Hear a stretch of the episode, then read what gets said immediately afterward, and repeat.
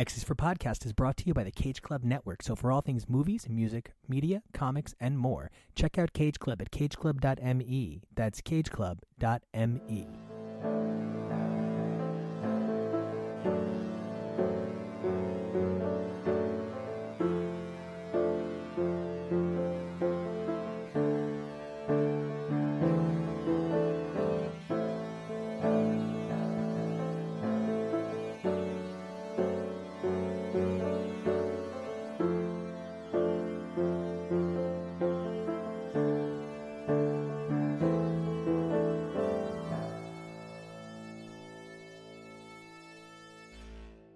Hey everybody, I'm Nico, And I'm Maddie. and welcome back to This Is X. We find ourselves smack dab towards the final act of X of Swords, Ten of Swords, Crossing of Swords, whatever it out. How have we not ever gone with Crossing of Swords? Huh. Huh. It's not it's not a very common interpretation of X in Western culture.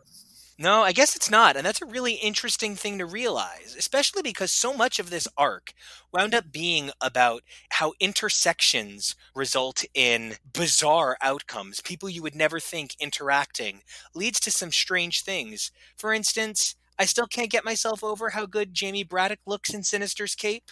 Oh no, it belongs to him now. Like there's no there's no way around that. No, there really isn't. Now, in this next clip, while we won't get any Jamie Braddock or Mr. Sinister, what we do get is a high energy, spirited discussion between Rod, Raven, and Arturo, where they break down the intricacies of Storm's triumphant victory in the pages of X Force 15, as well as going very, very deep into their own relationship with the X Men as a narrative. It was a lot of fun to listen to and edit, so I hope you guys enjoy it as well. This is X's for Podcasts, and I'm Arturo. You can find me on Twitter and Instagram at Mr. Toybox. And with me today, I have Raven. Hello, this is Raven, also known as Dame Red Bento. Type that in, you'll find me Twitch, Twitter, Instagram. I'm working on getting a new computer so I can create new content on a level that is actually sufficient. But yeah, come find me. I'd love to know you. And also with us is Rod. Hey, you can find me at Rod the on Twitter and Instagram. I'm also working on becoming more lovable and just trying to be a nice person. Here we go. it's a work in progress. I'm so, I'm so happy to have you both here with me. All right, so today we're talking about X Force 14, which is Ten of Swords, Chapter 17, written by Benjamin Percy, with some more breathtaking art by Josh Cassara and colors by Guru FX. We were promised sword fights, but Saturnine has deceived us all. After the first few rounds and a surprising wedding, Captain Britain has been shattered into a million pieces, and the mutants of Krakoa are trailing 4 to 2. Right out of the gate, we see our very first rematch Illyana versus Pogg Ur-Pogg in unarmed combat. All right, let's get into it. Uh, X Force 14, I think, uh, did a really nice job of continuing the fuckery of Saturnine. Mhm. I think it's pretty clear that this this entire event is not for everybody, and I think that Mm-mm. is totally okay. I think that is that is valid.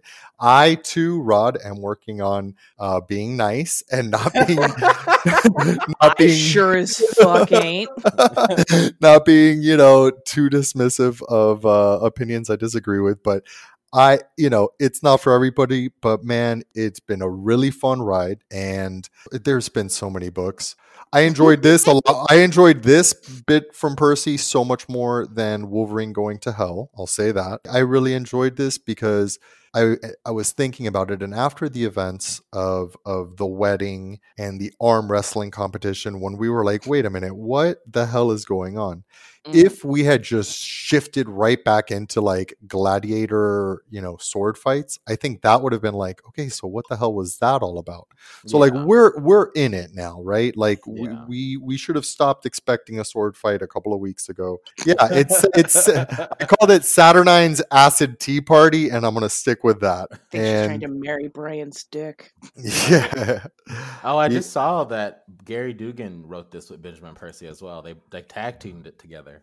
Ooh, oh, thank you for pointing that out. I did not. You're you're damn right. You are damn right. Well, I forgot about that.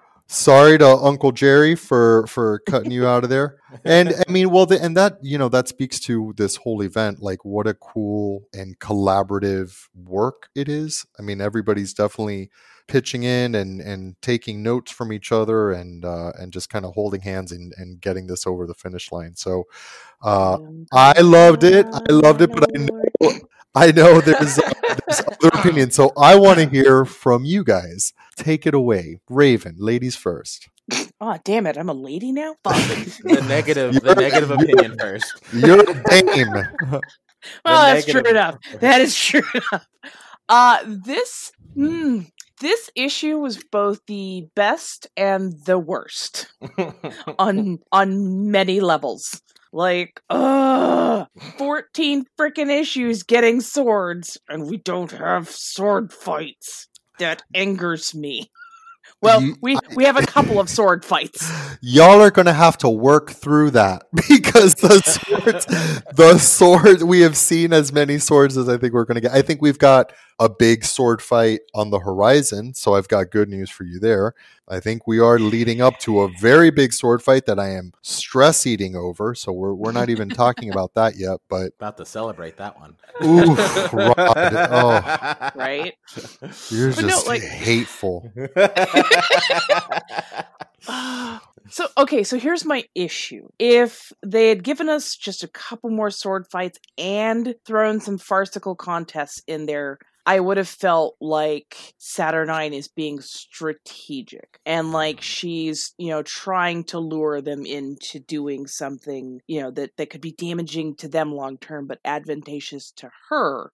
And instead it's just it's so purely farcical that I can't believe they are still trying to compete when she has made it very clear that she is just here to fuck with them. Yeah, and I feel like honestly, I feel like she's trying to discourage them from keep going. But as they know, with I'm sure Wolverine told them that the whole you know psychic revelation happened to him, that they're not gonna give up and they're gonna keep going no matter what happens. And the X Men, I feel like in all their history, have done that in a lot of ways. Maybe not in this crazy other world way, but they've gone through a lot of trials and tribulations in sort of ways that they had to keep going even though they wanted to stop. So we don't get to really see it in this, but I feel like sometimes they're probably like, "This is stupid. We want this is dumb. We want to leave." I mean, it's we kind of get that when Wolverine is drinking with Storm in the other issue, and like this is dumb. Like, but um, but I feel like they're like, well, we have to keep going because if we don't, we lose, and then they destroy the world. So they're just like, well, we're gonna keep going. We're gonna try to win no matter what, and we're gonna at the end we're gonna try to kill Saturnine because that's I think that's basically everybody's goal on both sides at this point. So Well, if it wasn't beforehand, it certainly will be by the end of this because I think Yes. everybody, Krakoan, Arakkii, uh, you know, Amonthi, whatever. I think everybody's on the same page of being over Saturnine's shit. oh, um, yeah. And Oh, yeah. here's the thing. Here's the thing. If this competition was happening literally anywhere on anywhere else, anywhere on Earth, anywhere on Krakoa, on on the blue area of the moon, literally anywhere else, I'd be like, this is so freaking dumb, you Yeah. know. Mhm. But I accept the ridiculousness because again we're in otherworld so i i totally am just you know a couple of weeks ago i just like went unmoored and you know this is this is cool i'm in it and i'm i'm enjoying the ride and and i guess i'm still there with it because it does still have that kind of like dream world logic and it's you know and it's just fun i i Dino world, personally not Mojo world. Right. Well, oh, thank you for Mm. mentioning Mojo. How Mm. cool was it that we got a little a little appearance from Mojo in the data pages? How That cool was that? See, that's what I'm. That's what I'm thinking. They're like, see, we're gonna put Mojo's perspective on this because they know that this is kind of like Mojo's world. They knew people were gonna compare it to that, and I feel like this is like they're that creating another version. Oh, and no, yeah, and this is going to make like 20 seasons of content for Mojo. like he's already Oh. Right. he's got he's got uh the dance off competition, spin off.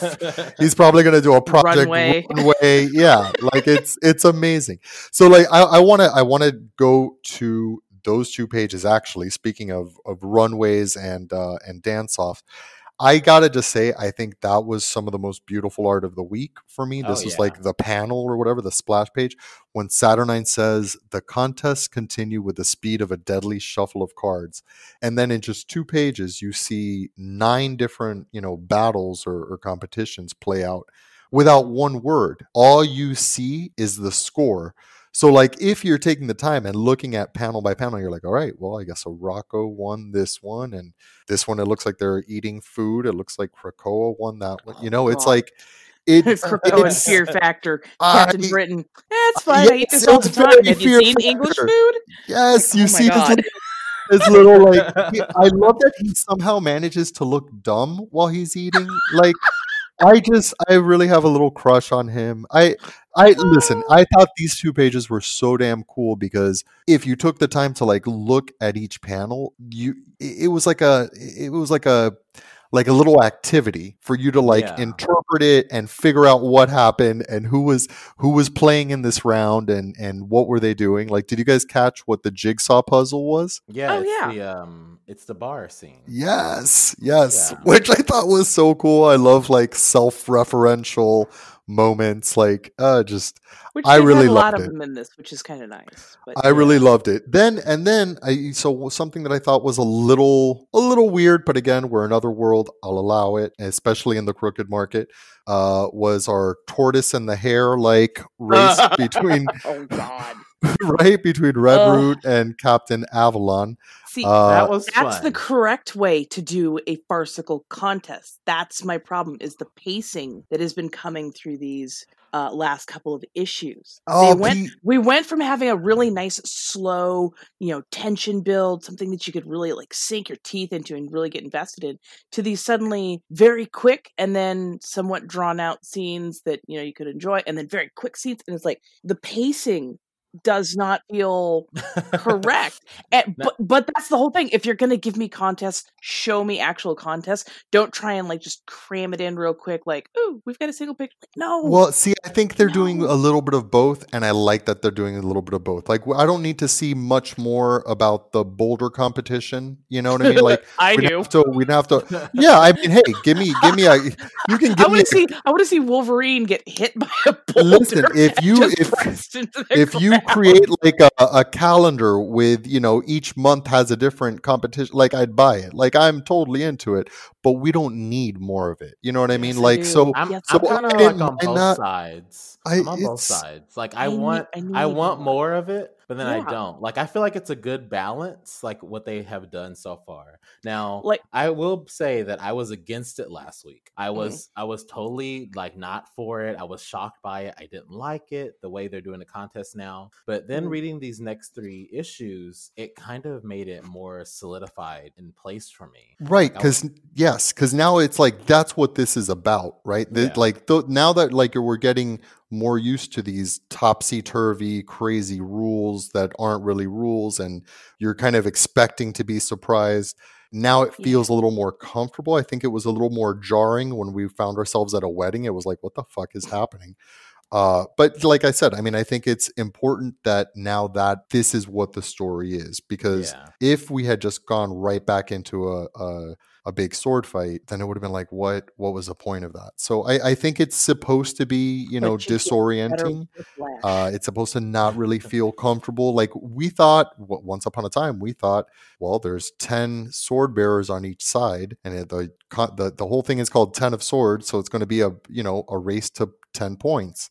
And no, no, not at all. You know what I mean? And and they're just again, they're just like setting up expectations and then totally subverting it. You know, Well, I and, mean, and and I get that, but there's a correct way to do it, and there's a wrong way to do it. Like the wedding was great because you're like, I just, I mean, it was only like what a page, two pages long, but you still like got into it, and then they moved on. And like if you if you draw it out a little bit more, you can actually make the whiplash between the two very serious contests and the very much farcical contest more jarring because you have a little bit more time to digest it Yeah, you know I- you when you see just a panel you take that in kind of quickly and then you're looking at the next thing to see what the sequence does and it's like oh okay it's just okay yeah it's it's so quick i don't get time to actually build up up some whiplash, and that's what I want. If we're gonna be farcical, if I'm gonna get whiplash between all the different contests, I want that build up. I want a little bit more. So I'm going,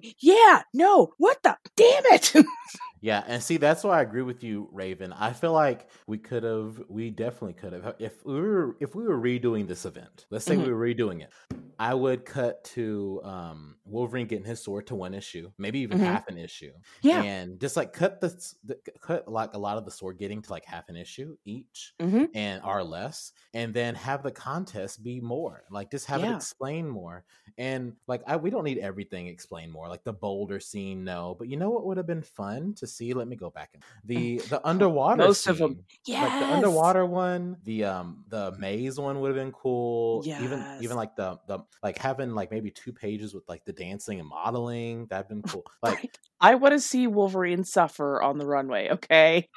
Right, like, yeah, I want to. I want to see him turning full disclosure down i could see a whole issue of just that runway right like and who knows like you know what what the future may hold like there might be more you know to get into back there like i agree with you guys that would be fun but like i don't know i'm i'm enjoying the way they're serving this up and i like so then we we come out of uh the crooked market and then we get into a spelling bee a staring contest completely skipped over Pogg Ur-Pogg versus Magik. we did, and Oh, I we that loved, was really did. That I was loved that. yes I loved that. I loved that.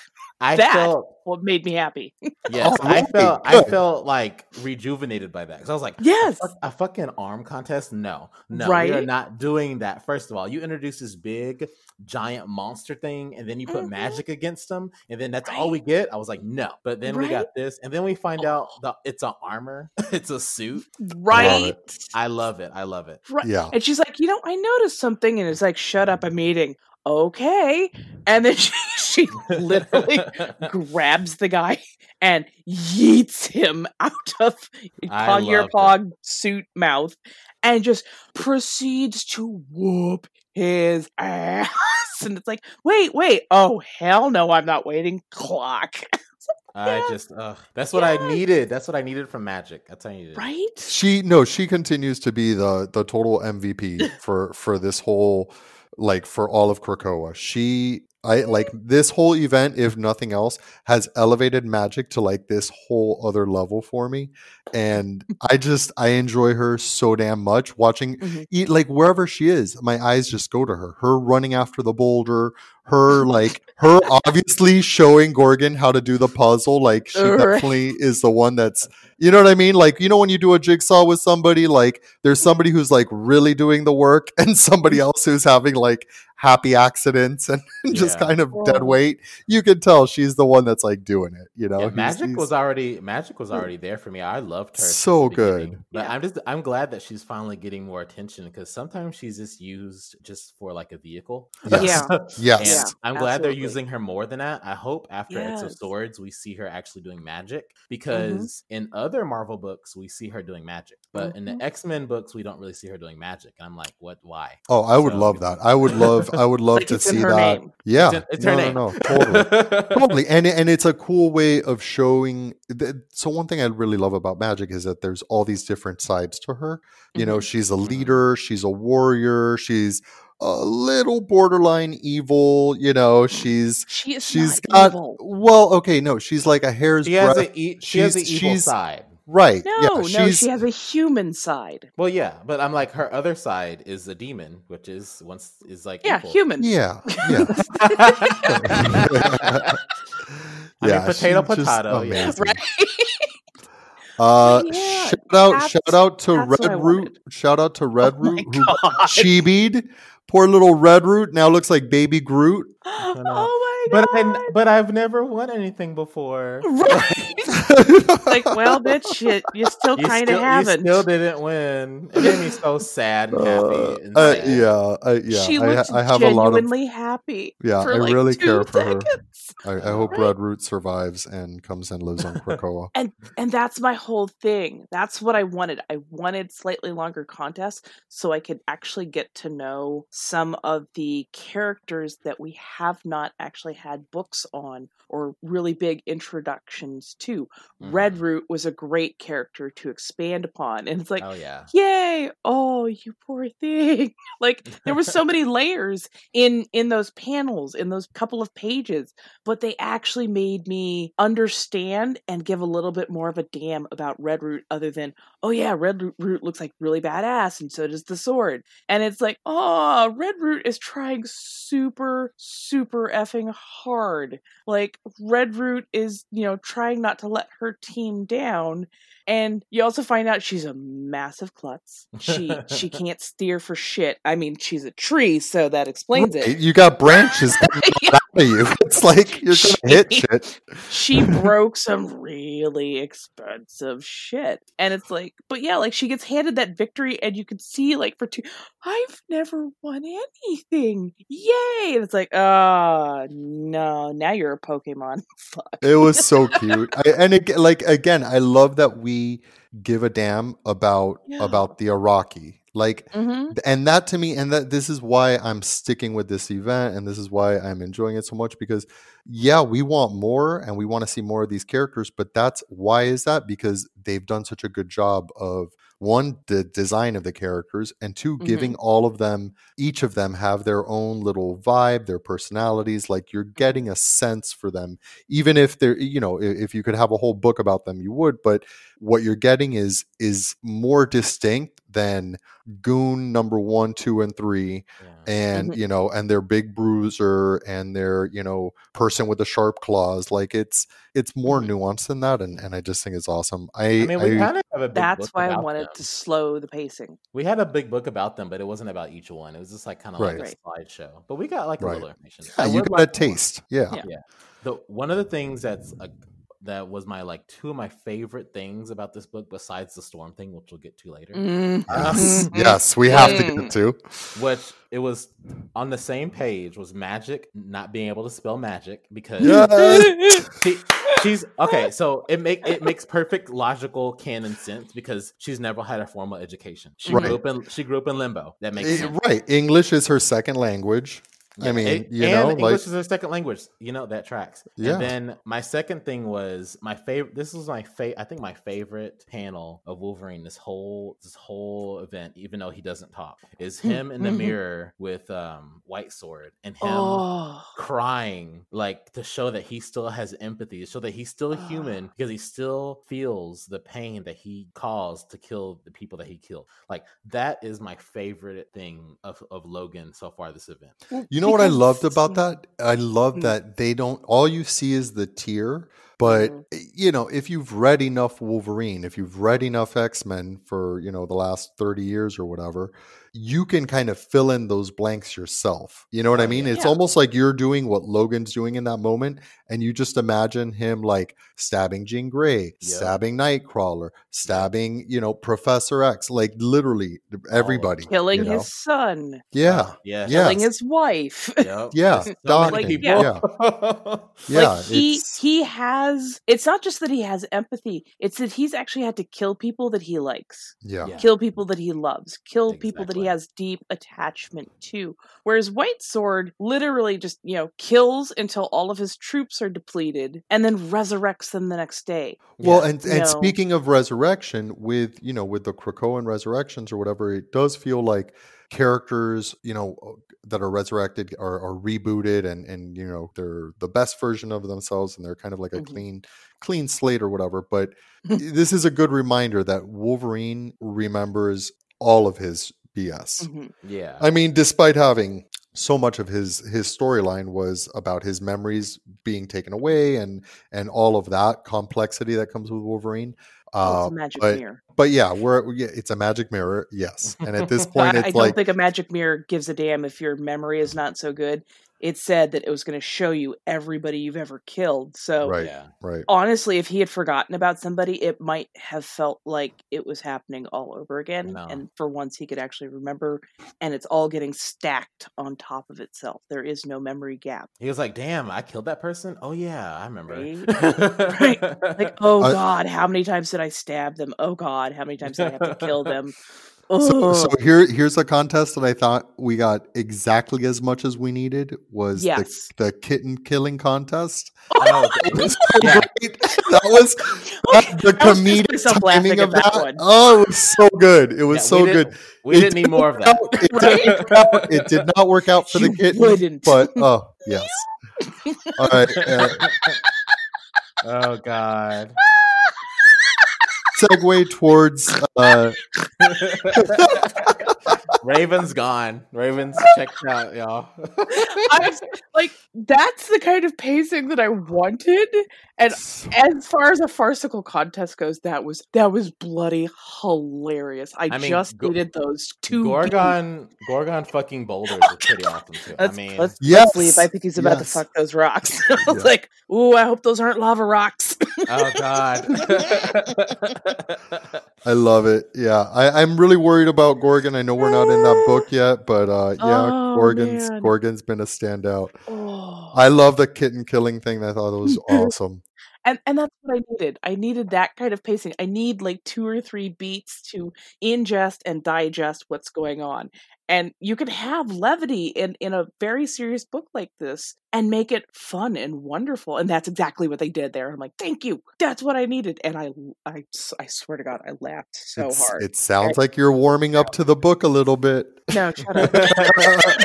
she's, talk, she's talking herself into Just it. it's, it's you know, it's it gets better. Uh, and, then, and then you know, and then that reveals probably like the big standout moment uh, of this whole issue, which I know uh, Rod, you just mentioned you were very excited to talk about. So I'll let you get into Storm. Go for it.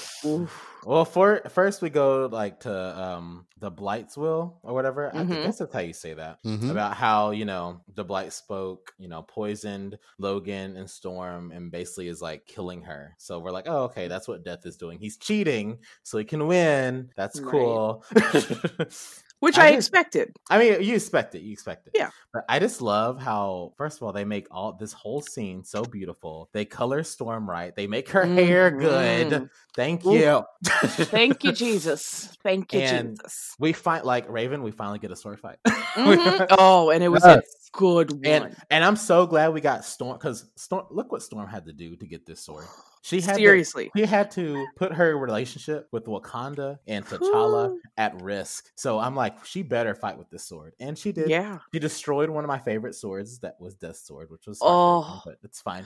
But And- of all the swords, but of all the swords that could have done that, of, of all the swords that could have shattered something as powerful as the Black Bone, It was the of- Skybreaker. It Yeah, was the sword I'm of life, basically Yep. the sword of life. So Yeah. I I loved it. I'm glad that I I'm even glad they took her power away because that showed how more of a badass Ororo Monroe she truly did not need mutant powers to No. rock his shit. Which She is sure part of didn't. that is part of Storm. That is who Storm is. is. right? Like going back to Callisto, going back to her powerless fighting Cyclops for leadership. I mean, that is who Storm is at her core. Is you strip away her goddess shit, and you Mhm. still have your hands full because Oh, she yeah. is a badass and she will not hesitate. No. Storm Yeah. is Storm is merciful. Storm is loving. Storm is a compassionate person. But Mhm. like when when push comes to shove, if it if it says life or death, oh, she's gonna win. Mm. she's gonna And, get that and, shit and done. yeah, yeah, That's Yeah. that is that is why she is the ultimate X Men leader. absolutely. yeah. She's yeah. To me, always been my favorite because she is like, hmm, okay, I don't like Cyclops. This has never, ever, ever been a secret how much I despise Cyclops.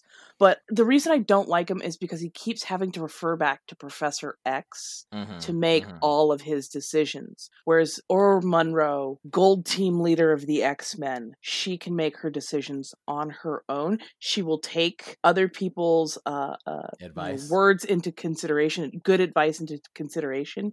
Um, but at the end of the day, she will make the decision that she needs to make in order to have the best outcome for the big picture. And I love how how she thinks and acts like a freaking leader, not like a superhero. Yes, exactly. And that's why I mean, I used to I was with you right there, Raven. I used to like hate Cyclops. I've started to like him a little bit more because of HoXPoX and everything. I feel like they're Hmm. doing him, they're making him better.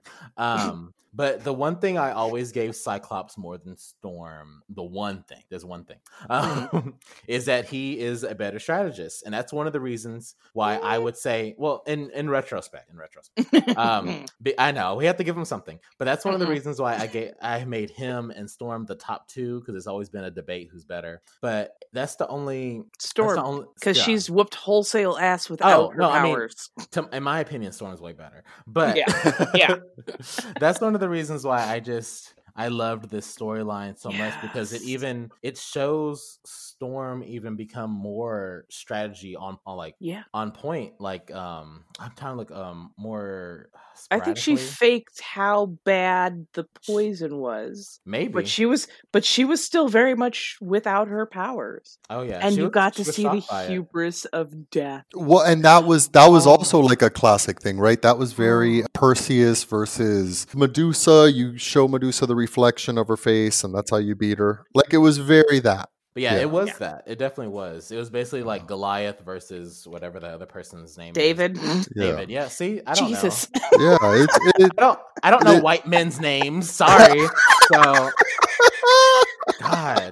Like I'm supposed to remember that. stop colonizing my damn brain. Stop colonizing my brain. I, I just I Oh, this was this was my favorite part of the book. I feel like this is what really brought the book together. The especially the, the art of the, The art, oh my god! Oh. and Who was and the artist again? the uh, Josh Cassaras, oh, he's Jo- wonderful. our one of our storm storm breakers, storm bringers. Just oh my god, just f- category five hurricane storm. He is Yeah. like he is so damn good, and the colors by uh by Guru-eFX really just bring it all together. Oh, Those like definitely. yeah, that like blood red and like oh just absolutely beautiful beautiful Yeah. incredible art and uh and yeah josh i mean josh cassara just like continues to kill it you know he Yeah. is just on another on another level it Yeah. felt beautifully visceral, wonderfully paced. The Mhm. the artwork was just breathtaking and you really felt like you were in that moment. You were in that arena. You were staring down hordes of undead. Yes. See, And- this is what oh, I needed in this competition. I'm. I'm happy. See this this is where I'm happy now because I got one really good sword fight with one of my favorite characters, and I'm like, that's fine. I don't need any more. I'm fine. That's fine. but we and we wait we also we also had uh wolverine and Solem that was a good sword fight that Mm. you was mean a that Wolverine was and a, Sumner? a summoner yes sorry sorry yes summoner yeah That that was was like- good that there- was that's- good that was different. super trippy that was Oh. yeah that was incredible That was good too. Again, wonderfully paced and well thought out, especially for the environment that they were in, which was Mhm. um, the decaying parts of Blightspoke where reality goes to die. Like Yeah. it felt like you were in that environment and you felt like you were in this environment, and it was so freaking well done. Not just Oh, the yeah. characters, but what happened, how it was set up. Just and oh man, the hubris of death of oh look, we're here at the arena. Oh, you're not feeling well? Well, that's too bad. We're just gonna have to dance anyways. It's going to begin. And it's like, oh shit. And we've He's like, I made a mistake. we- and we've and again we've had all of this like misdirection with them like this Mhm. flirtation and her putting the flower in his hair and like there it's it's been a nice little build up and But the flirtation has and- always been one sided. it's been one-sided but And I loved it. but yeah you could you know storm is storm is nobody's fool you know what i mean Yeah. storm's here for a competition and she can she can laugh and flirt and have a good time but she's never one to like Well, lose I- sight Well, of but what she's is not going flirting on with death. That's the great thing. She has never flirted with death. She's been polite to him. She has. she she's dipped given- him she's on given- panel, she No, no, no, him. so She's- that's kind of yeah, flirty no, that's not flirty. That's the guess what? I'm still leading. yes Because Yeah. how often does death get dipped? Well, see, that's what I love about this. Like, Storm is always dancing with death and always beats death. And this is another instance where she's literally dancing with the embodiment of death and is like, I'm still not death's bitch, bitch. Yeah. Did you him. see the, the the flower that she put in his hair or in in his in his ear? It it had nothing to do with death symbolism. Usually, if you're if you um if you put a flower in somebody's hair, there there tends to actually be meaning to the types of flowers and whatnot. Roses, lotuses, like especially Nile lotuses, And lilies are like death flowers. Those are all flowers that we tend to give at death, at funerals. They were used in ancient times for those reasons as well. But she takes the most lovely living flower and just slips it right behind his ear. And I'm like, oh.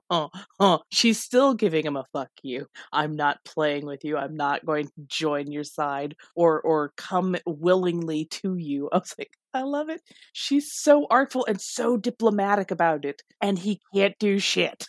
And I think it's nice that because this has all been so trippy and, you know, I mean, some of them just kind of end and, okay, yay, we won. Mm-hmm. It's nice that this battle was a nice big buildup. We've seen, you know, it's been teased throughout in the artwork and everything. And they Mhm. have this big show stopping, no powers fight to mm-hmm. the death. And we're very clear on she won. And I think he is dead, right? Like, Oh, Yeah. taking another player off the board. And in this competition where nothing has been clear or certain, it's nice to have like that is clear, you know? Yeah. And I like how she ends Death. it. I like how she ends it. She's like, "Well, he's bleeding, isn't he?" Right, because it was because the because that's the other thing Oh. is she didn't have to kill him. It was a it was a fight to see who draws first blood. And guess what? She did. Oh, First man. and last. Yeah. Yup. She's like, yeah, Like, she he- could've just- he's bleeding, She isn't he? him, right? Yeah, yeah. She could have nicked him. She could have like even stabbed him just just once. A good one good stab. No, she cut him open Yeah, she from gutted him. crotch to throat, entrails spilling out. Like, oh yeah, she Well- was not fucking around. And look, I mean, Storm obviously doesn't need her powers to kick your ass, Mhm. but there is something about taking Storm's powers from her that I Mhm. think is a violation that yeah. o- on a level that other mutants may not feel. You know what I mean? Mhm. Because Storm's Mhm. whole thing is like she is one with the, you know what I mean? Even if she's not using her powers, she is still One a with the connected piece of her. right with the exactly Yeah. and and yeah it, it's it's something a little more sacred and personal when we're talking about Ororo's ability to control the weather versus like you know colossus turning into steel right it's mm-hmm. it's just a different thing and uh and i think that is why she didn't stop at nicking him because no. if you're like now i see your true face you know no pun intended but and and and you're you're you tried you know uh cheating and you were gonna kill me nope guess who's gonna do it first fool Yeah, I mean, like Mhm. he he like she had respect for him in a way until he cheated. Like it's just like uh, that's why I feel like a lot of them they Yeah. the X Men or mutants in general had respect for the other side until they started Mhm. cheating their way to victory. Yeah. Well, it wasn't even just that he's cheating. He violated her. Her whole body. She- yeah, her entire body. It's not just, oh, I took away your powers. It's the, I cut you off from the universe that you are constantly in contact with. Yup. You know, she's like, where are the winds? I you took my, like, you could tell she was pissed. You took my powers. Normally, the winds that I can feel around me, I can't feel anything. She couldn't feel the universe, the wind, the weather, the planet. She couldn't feel anything. He Well, made I- her powerless Exactly. And I feel like so many levels. and with Storm's power, she has to keep her emotions in check. Mhm. Always. Like if she doesn't, that's why when like Wolverine died when they were together, she had to be off planet because she just she let go and she was gonna cause, you know, a planet destroy like ca- ca- Yeah. catastrophe. So Mhm. with her losing her powers, this is a fight where she could really like just scream at him and let go and just go feel full fury. And she really did. She's like, Mhm. if I'm gonna be able to let go, then I'm gonna let go. you Yeah. know? And I love that. yeah. Ooh, That was fantastic. did. i just love her She did. it's uh, it's is- this was such a good storm moment like Yeah. we were we were fed well this week and Yeah. Mhm. Yeah, and look, I hey, pacing pacing may be an issue, right? Your mileage may Mm. vary. I get it. But Pacing could always be Goddamn. pacing in any event can always be better. Like that's what I've learned. Well, Well, sometimes it should be obvious, though. well, Yeah. and there's there's I think there's also a difference when so like it's only since Dawn of X and House of X that I've gotten back into, you know, buying comics on a weekly Mhm. basis and consuming it like this, right? Mhm. but that for years for years that i kind of like fell out of buying single issues what i would do is just get trades Mhm. right and I think that there there's a difference in when you're consuming a story. Like I think this as a collected edition is going to be so delightful because Mhm. it's like you're going to just be able to to go through this whole trippy thing or whatever, but it'll be you know in one cohesive thing. I think yeah, I think this being stretched out over a couple of weeks and you know months or whatever, uh, you know makes it maybe a little trickier for some people. I don't know. I I think it's it is a really really fun story, and uh, and I think we're just living through some really good X history right now. Oh, yeah, But I you mean, see, we agree. we show we showed though that you can use half a page and get the message across really well to the point where it is it moves your emotions deeply, like uh, with White Sword and Wolverine looking at the mirror. It would not cost you many more pages to do a half page treatment for most of those contests, and I that's mean, my whole thing. You're not wrong. So so wait, so were you say would you would you have liked then because I mean we definitely did not need 20 contests, but that's what we're ending No. up with, right? We're Yeah. actually we're ending up with and this is very helpful little list at the end of cable. Uh there's 25 competitions, Mhm. right? Cuz some of them both ti sides have gotten a point and you know like the, it's so yeah, maybe if there had been 10 competitions, then we could have gotten into, you know, longer spreads and and it being a little more thought out. I think this approach was more unexpected and just more fun. It was something it's something that we couldn't have done literally anywhere else, but in Otherworld, I think it's been kind of kind of a blast. Oh yeah. So I mean, I mean, like with I feel like with any the only the re, the most recent event that I've never that I haven't had a trouble, and I, I mean recent, which is like a couple of years. Mhm. The event that I've never had um pacing with was Secret Wars two, the Mm. one in 2015. That pacing for that event I loved. I thought it was spectacular. I thought it was right on point. But every like other event that I've read, except for maybe like Inferno, I feel like the pacing has always been a little off. Either it's too slow or it's too fast, and I feel like Mhm. it's always hard with writers to because it's such a long story spread out in Mhm. issues to get the pacing correctly because of that you know it's it's you have these great grand ideas you want all this information in it but you can only put so much with so little and it just kind of some things get lost i feel like you know they could have removed the splash pages where they talk about um over my dead body the splash pages. no, no, no, no. the ones that have just the quotes on them. I think you could have moved those quotes onto um, um, a paneled page and just started that at the very, very top, at the very beginning, like just to set mood and pace. And used those pages that they basically had a shit ton of blank space, uh, you know, like just white space. You could have done that as actual contest pieces instead. Mhm. That would have given you two two or three more pages right there and that would have easily been you know what six more contests at least that you could have given like a half page treatment Listen, Jordan White, if you're out there and listening, uh, we are available for consultation. We Absolutely. can we'll we'll help you get the next uh, the next crossover just humming like a like a fine-tuned machine, baby. The one thing I do like about events that don't tell everything is that in future issues, it gives other writers to go like back in time and tell little stories from the events that weren't told before. Like, oh, I'm gonna reference back to this part of the event that didn't get shown, and I'm gonna like you know play with it. And I feel like Hmm. that's what that's they're giving opportunities to that for other writers if they ever want to reference back to X of Swords. You know what? You know, I was thinking about. Um, you remember Avengers versus X Men, right? That whole with the Yeah. Phoenix Okay. Five and that whole crossover. There Mhm. was like there was a another line of comics that were coming out parallel to that and i think they were called avx or or and basically th- they were like the filler between the big issues Mhm, I remember Mhm. those. that right and it was just like and in this one you're gonna have you know juggernaut versus or, or whatever uh the thing Mhm. versus colossus let's say Mhm. and uh and it was just literally like 20 pages of them smashing shit up and it was Oh, just yeah. it was a 20 it was a 20 page fight I have that trade. yeah like and to me it's like okay that's fun and yeah certainly if you can get people to to draw it there are certainly people out there that are going to buy it uh, but it's not moving the story forward. And I, I, I like what we have versus that. Like I, I didn't need to see you know 10 drawn out battles i, I think this is this is just a blast No, No, but but we I said could- that I 18 could work times with a half page.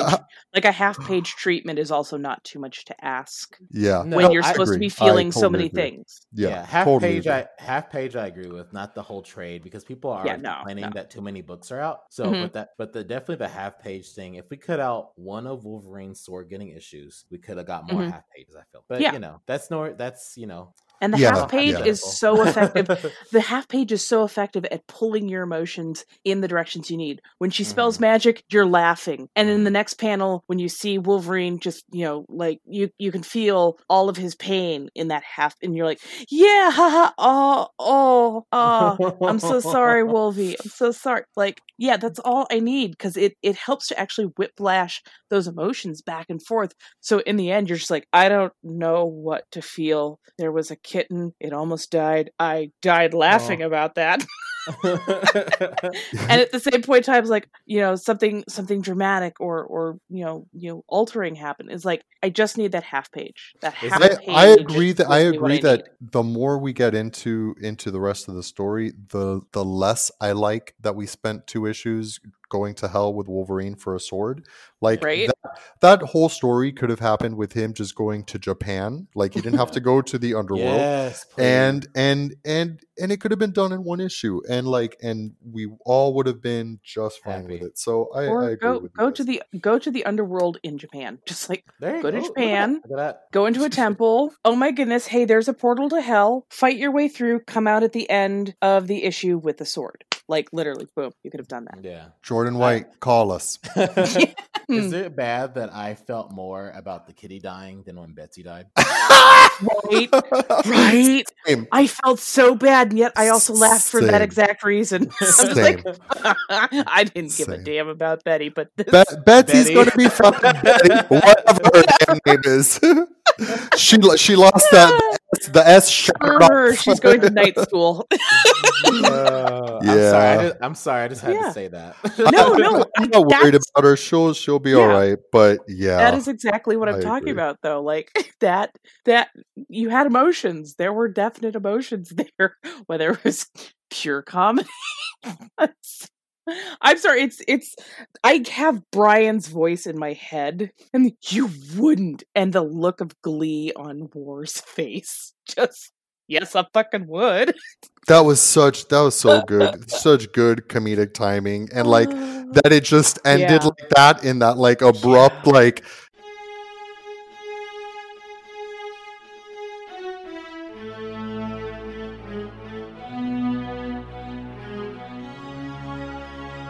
Hey, everybody, I'm Maddie.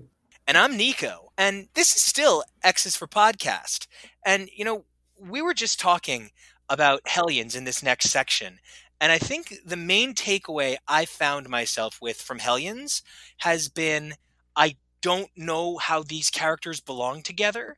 And then for the outcome of that to be I don't know how these issues belong in this arc is kind of interesting. Maddie, in this next clip, you actually have a lot of opinions about how Hellions is kind of nebulously hanging on. Yeah, you know, it seems like Hellions has fallen into that Fallen Angels spot for me where it's sort of definitely not my favorite and definitely one that I read more for work than for pleasure but I feel I feel very strongly that this entire Hellions chapter in Ten of Swords, X of Swords lifts right out. Well, that sentiment was echoed by myself, Jonah, and Josh in this next segment, where the four of us talk about Hellions number six and the wild ride it's taken the X Men on in terms of trying to figure out a way around this bizarre convocation of swords, which ultimately didn't really seem to involve that many swords. I, you know, it's really funny because I've been pulling for Gorgon from the beginning, and everyone's been like, he's okay. And I'm like, but but but he's from Secret Warriors, so he's amazing. He should have gotten a point for fucking The Rock. Yeah, yeah, yeah. Also, um, I mean this affectionately. Why didn't he turn White Sword to stone? That's literally one of his. No, they took his eyes out. Can he still do that? I thought because the one guy put his thumbs in his eyes and ripped his eyes out. he turned one of White Soldier's zombies into stone, and then uh, it immediately broke out because I'm assuming White Sword healed him. But if White Sword was in the stone, he wouldn't be able to heal himself. Anyway, fine, fine, fine, fine. Yeah, I don't know. Fine. I don't. It just it made no sense. It was actually underplaying a really powerful character in a weird way. I mean, we needed we needed Apocalypse. It was a teachable moment for Apocalypse to show the children that that's how a mutant dies. Yeah, and it made a really intense, um, like a really intense, like boop note. You know what I mean? Like it was like, oh, even Gorgon, who said he was never gonna fall, this whole battle just fell. He went down Okay, like a G uh, though. Oh, he really did. He went down like a G for Capital Gorgon. All right, so we want to just jump in and see what happens. Hey, everybody, and welcome back to X's for Podcast. I'm Nico, and you can find me at Nico Action, N I C O A C T I O N. I'm Josh Will. You can find me at Asleep at the Wheel, W E I L, on Twitter and at asleepatthewheel.com. Hey guys, it's Maddie, and you can find me as always on Instagram at, at the Basely Covetous Man. And I'm Jonah. You can follow me over online at Peak Jonah. And we hope you survive this experience, unlike most of the Hellions, because they're not important. We got the three people who actually matter in the Hellions team. This was like actually, we'd made a couple of comments a couple of weeks ago that we were afraid that the Hellions two parter didn't make a lot of sense in terms of X of Swords as a larger narrative. You were but right. rather yeah it, it really is just like a it's it this just comes right the fuck out this really if like i'm gonna go back to an old crossover that i think uh, josh might be the only one with me on this but there was a really interesting crossover a number of years ago called second coming Mhm. and in the pages of second coming they wanted to express a lot of things that didn't fit the narrative so they did these side things like the um, hellbound and uh, second coming big science and like like little mini tie-ins i think there might have been a mistake directly tying this in I have that i- in my notes. I have it. I wrote it right here. This issue did not need to be a numbered part of the 22 issues and was really much more of a tie-in. Like yeah it reminded me of the Infinity crossover issues. Like you had the really close tie-ins of Hickman's Infinity. I think the best one was Avengers Assemble by Kelly Sue DeConnick, which took place within the pages of the Infinity issues, showing what other characters were doing and like explicitly tied in. And then you just had other ones, um, Charles Soule's Thunderbirds, um, that- thunderbolts Thunderbolts. I'm sorry, Charles Soule's thunderbirds are terrifying marionettes Yes, thunderbolts are a team that should never have anything to do with thunderbolt ross but eventually they realized you can't have that many thunderbolts running around Yes, Charles Soule's Thunderbolts. And it was just like, hey, look, there's, you know, alien invasions, Thanos's hordes are invading New York and stuff, and here's a team that's in New York, so they're going to be fighting all this shit right now. You know, Black Bolt blew up the cloud and there's Inhumans appearing in New York and like this shit's just happening like their lives got interrupted by Infinity. And that's really what to me like this was. Like the Hellions' lives got interrupted by X of Swords, but this is not part of X of Swords. now you know maddie this is your first live event where something does feel like it could be pulled out. You know one of the things you praised about HoXPoX back in the day was that it was so tight and it was so about what it was about there wasn't really a lot of room for outside narrative. How do you feel about this weird distraction in a very uh like i guess the strangest part for me and then i guess what i'm really curious about you is i know you like a bit more progressive and uh, i guess like you don't mind when stuff gets real bloody if it has a point. This book is labeled parental advisory. What the fuck is it doing here? You know, especially knowing that it was labeled parental advisory, that really steps up the tone now for all of Ten of Swords, which is uh, strange because none of the competition has been ultimately that gory itself. I don't know if we're we already discussed Gorgon getting his eyes gouged out. That's about as dark as uh, Ten of Swords has gotten up to this point, save for Hellions. But you know, I would definitely have to agree. I think Hellions lifts right out, and I think the tone for that was set for me in Dawn of X. Like Nico, you just said. HoXPoX had very little fat to trim. So it wasn't really until Fallen Angels that I I saw a book come right out of House and Powers that I was like, all right, this lifts a little bit out for me.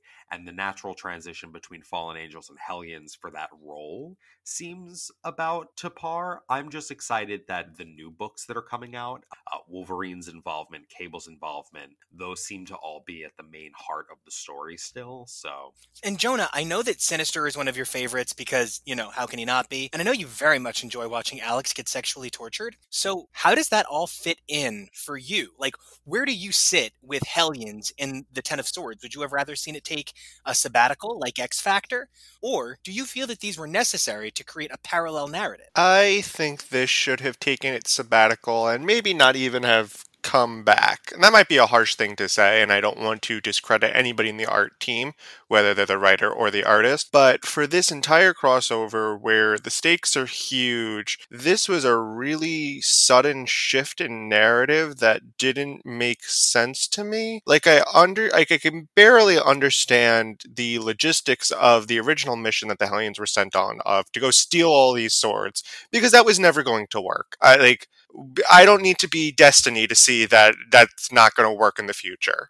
That was pretty hot. I liked that. But to then have this be a narrative about Sinister and Sinister doing sinister things, it really just, I don't think it was needed. I think the stories of what you're trying to tell with the Ten of Swords in the, you know, the tournament setting are much more interesting or important to those characters than anything that was told here. I really don't think this contributed anything necessary or eh, vital at all to the understanding of what the entire narrative of Ten of Swords was trying to tell us. This just really fell short for me because it just I, I'm not sure why this was included, but something like X Factor had to take a back a complete backseat. I agree and disagree with that because I think that this should have been included. Well, okay, I think that this should have been coming out as it came out. I think that the release timing for this was perfect. Um, I just don't think it should have been numbered in as part of the story. Like this should have been a separate tie-in,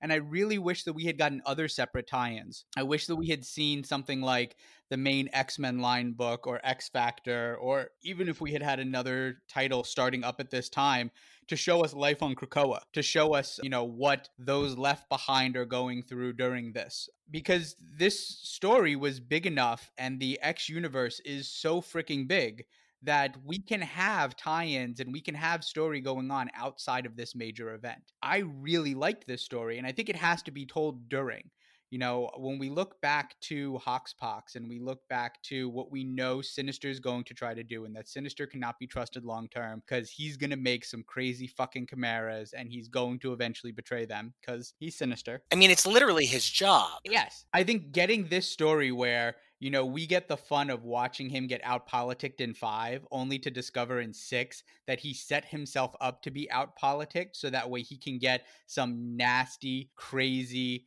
Arakan mutant DNA so he can make more fucked up genetic clones and hybrids that are only going to fuck things up further in the future was fantastic like and had to be told during this story. Like it's not something you could go back and tell after x of swords was done it just didn't need to be like chapter 18 of 22 and like, okay, so I'm gonna bring up a thing, and this is that thing of where like I worked in a shop, and like, uh, there's times where I'm really, there's times where Evelyn and I can't be on an episode together because what the two of us wind up doing is screaming about shop politics. So that's that's happened on more than one occasion. But I bring this up because in the course of having worked at the shop I worked at when I worked there, something that I noticed a lot was arcs had standardly been about six issues at that point because, you know, it was everything was writing to trade. And whether you are a fan of writing to trade or not, kind of doesn't matter because that's what the industry does. Okay, so that's number one. Number two, there was a lot of accusations of padding arcs back in the day. So I think the most egregious example of it is The Rise and Fall of the Shi'ar Empire by Ed Brubaker and that thing is whole issues exist just to give you another issue to tide the ending over. Because that was in the era of Marvel was trying to do major events on certain titles to time them out. They did a huge amount of work on Uncanny, and then when Uncanny finished its big arc, it went into smaller arcs so that M- Mike Carey's legacy could go into bigger arcs. And like that's something Marvel knows how to do. They know how to balance a line. Six was the standard for an arc forever. Got a little inflated in the kind of like modern heyday of Marvel around Civil War, Secret Invasion. And we saw it go back down to six, especially for the beginning of this era. But the second wave of titles, Cable had four issues before X of Swords. X Factor had like three or four issues before X of Swords. Hellions had four issues. four issues before X of Swords, it's as if, because of maybe the data pages extrapolating so much on the content, making these heavier reads in a lot of ways, it's as if they took a lesson from, as Maddie suggested, the sort of misfire of Fallen Angels. The biggest problem with Fallen Angels was all of the crap they stuck in in the middle. If you had just given me issues one, two, five, and six, I'd have actually really liked the book and it, just because I, I loved all the cameos at the end just seeing paige show up was like hey girl i love you.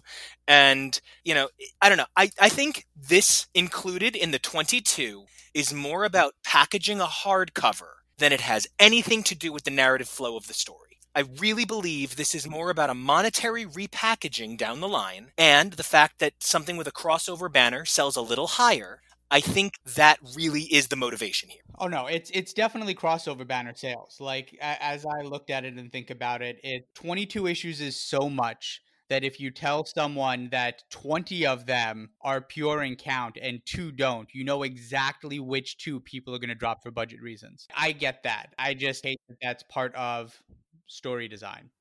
You know, I feel like what Hellions did for me this week was it did scratch the itch for a little bit of violence and a little bit of gore that I was not expecting from the proper narrative of Ten of Swords, but a little bit expecting. You know, I was expecting a tournament of arms, and we're getting weddings and uh, arm wrestlings, and it's it's all over the place. So this this did scratch the itch for me for something a little bit more dark and sinister. But even so, the action was saved to the end, and this this very easily could have been another piece instead of hellions it could have been you know i don't see why x factor to to mirror something that jonah was saying i don't see why x factor had to go on hiatus Something that I learned early on in our relationship was if I tried to get Jonah to watch something, it kind of depended on how many episodes I was asking him to sign up for. One day I was like, hey, babe, do you want to watch Project Runway? And he was like, I don't know. Yes, but how many seasons are there? And I'm like,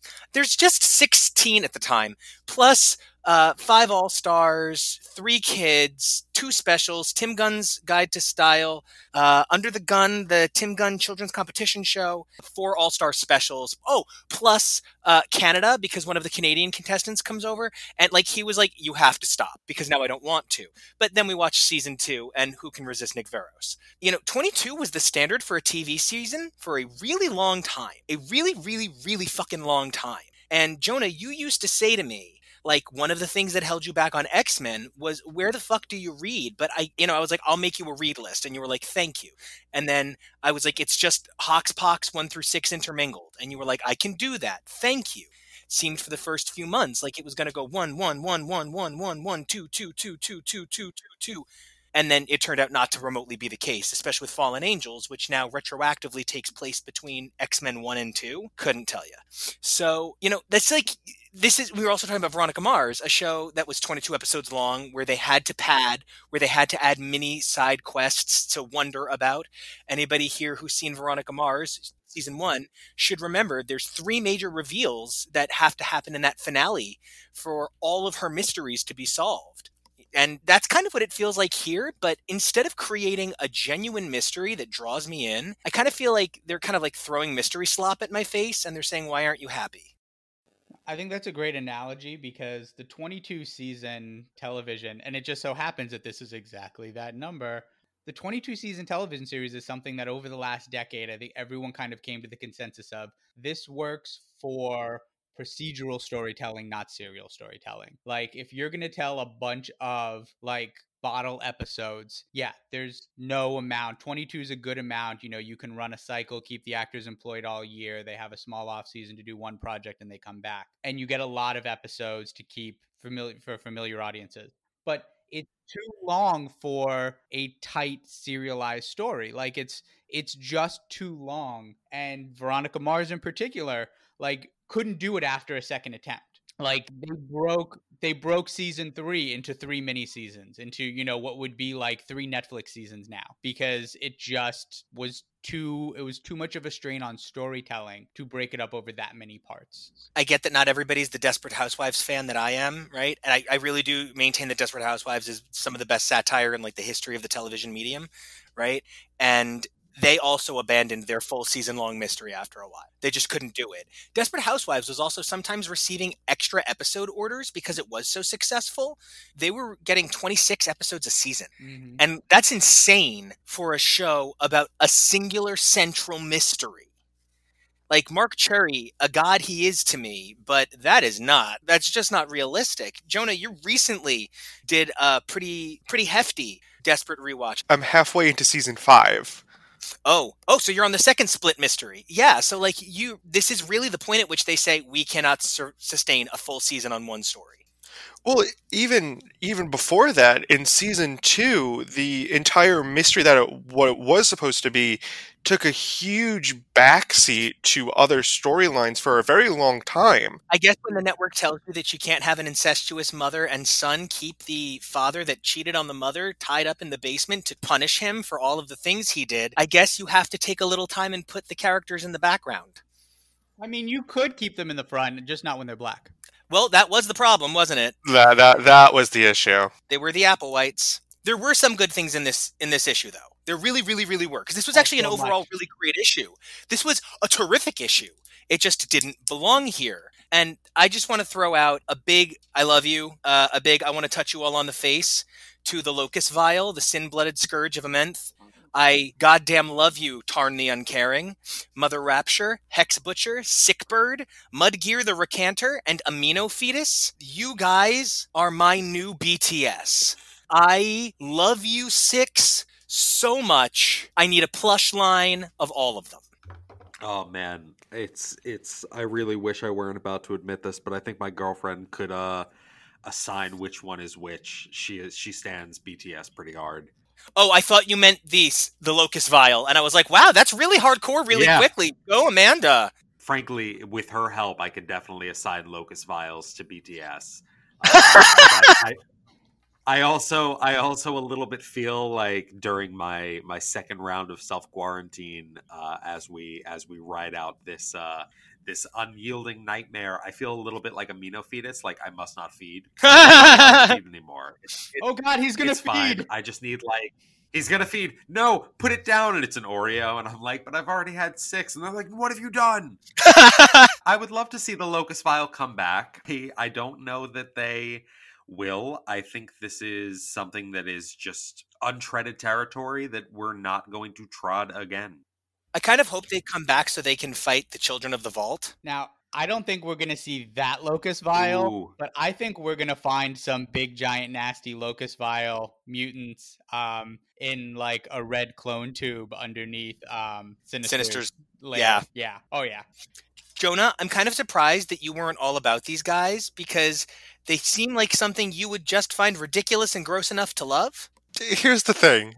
As much as I, I love to emulate Nicoisms, because I do, uh, I don't always share his love for the things that are super ugly and super gross and creepy looking. Because because Nico loves and loves and loves to call things that are super scary, super grotesque looking cute, and wants to call them babies, and he wants to hold them. And I this is- probably have, uh, I'm counting right now, I probably have 40 xenomorphs in my office. that was one of the things he introduced me about Alien is that he thought the xenomorphs were It's the cutest, sweetest thing I've ever seen, and it even has a second little mouth to kiss you with. Oh my god! That's not the kind of kisses I want.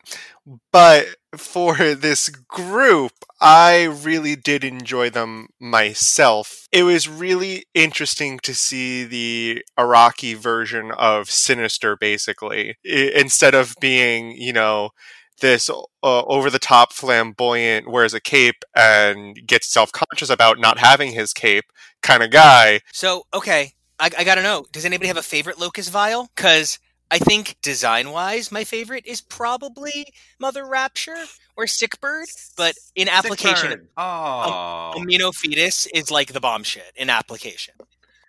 You know, I I have probably a least favorite, and that would be Mudgear the Recanter. uh, Probably because I feel bad for him, but I also feel like it's a lazy design choice to have two, albeit different, like undressed, grossly mutated, like sickly figures. Of the five of them, I feel like two kind of swung the aesthetic away from like being as sleek as Mother Rapture or Sick Bird or Hex Butcher. So if you're looking at the digital edition, it's page 12 where there's that second panel and it's a really great shot of the group. And I, I can definitely see what you mean. All of the characters to the right have a very clean, clear design that looks terrific. But when you get to Mudgear and Amino Fetus, they definitely kind of change the group dynamic. And like if what you're saying is one of them and you're fine, but two of them and it's like this is comp this is competing aesthetics, I definitely follow. It's a crowd, yeah. It's it's crowded. In application, I think Sick Bird is definitely the strongest the strongest of the locus vile in in terms of like functionality in design. Does that make sense? Oh, I definitely get that. I that's why I said Sick Bird is on my list toward the top. Just like so fucking cool looking and like one of the they, these are like hideous monsters, but like avant-garde hideous monsters. Hideous monsters, but make it fashion, make it hit. Make it editorial. Uh, my my personal favorite is Hex Butcher. Ooh, mm-hmm, mm-hmm, mm-hmm. I see it. I see it. There's no particular reason. He's just got. He just looks cool. I enjoy the carrots coming out of his chest. So the locus vile did absolutely nothing for me, and I they were the least of this issue, as far as I was concerned. I was most probably taken by them by the fact that the main leader, the Arakan Sinister, just looked so much like the omniscient alien one character from Kieron Gillen's Uncanny Run that like when I Mhm. first saw the cover and like the preview of it, I was wondering like, holy shit, did he like is he popping in here? And th- but it's not. It just looks exactly like him. One of the things that I really loved about the Locus Vile, because you know, if they didn't do anything for you, I really get it. I liked the parallels between them and the X Men and them and Sinister. Like it wasn't just one thing. He says to me, my Locus Vile, which I think is a nice nod to Xavier, but like it, it felt like this was touching on different parts and it was this mutated, hideous form of different parts of the X Men.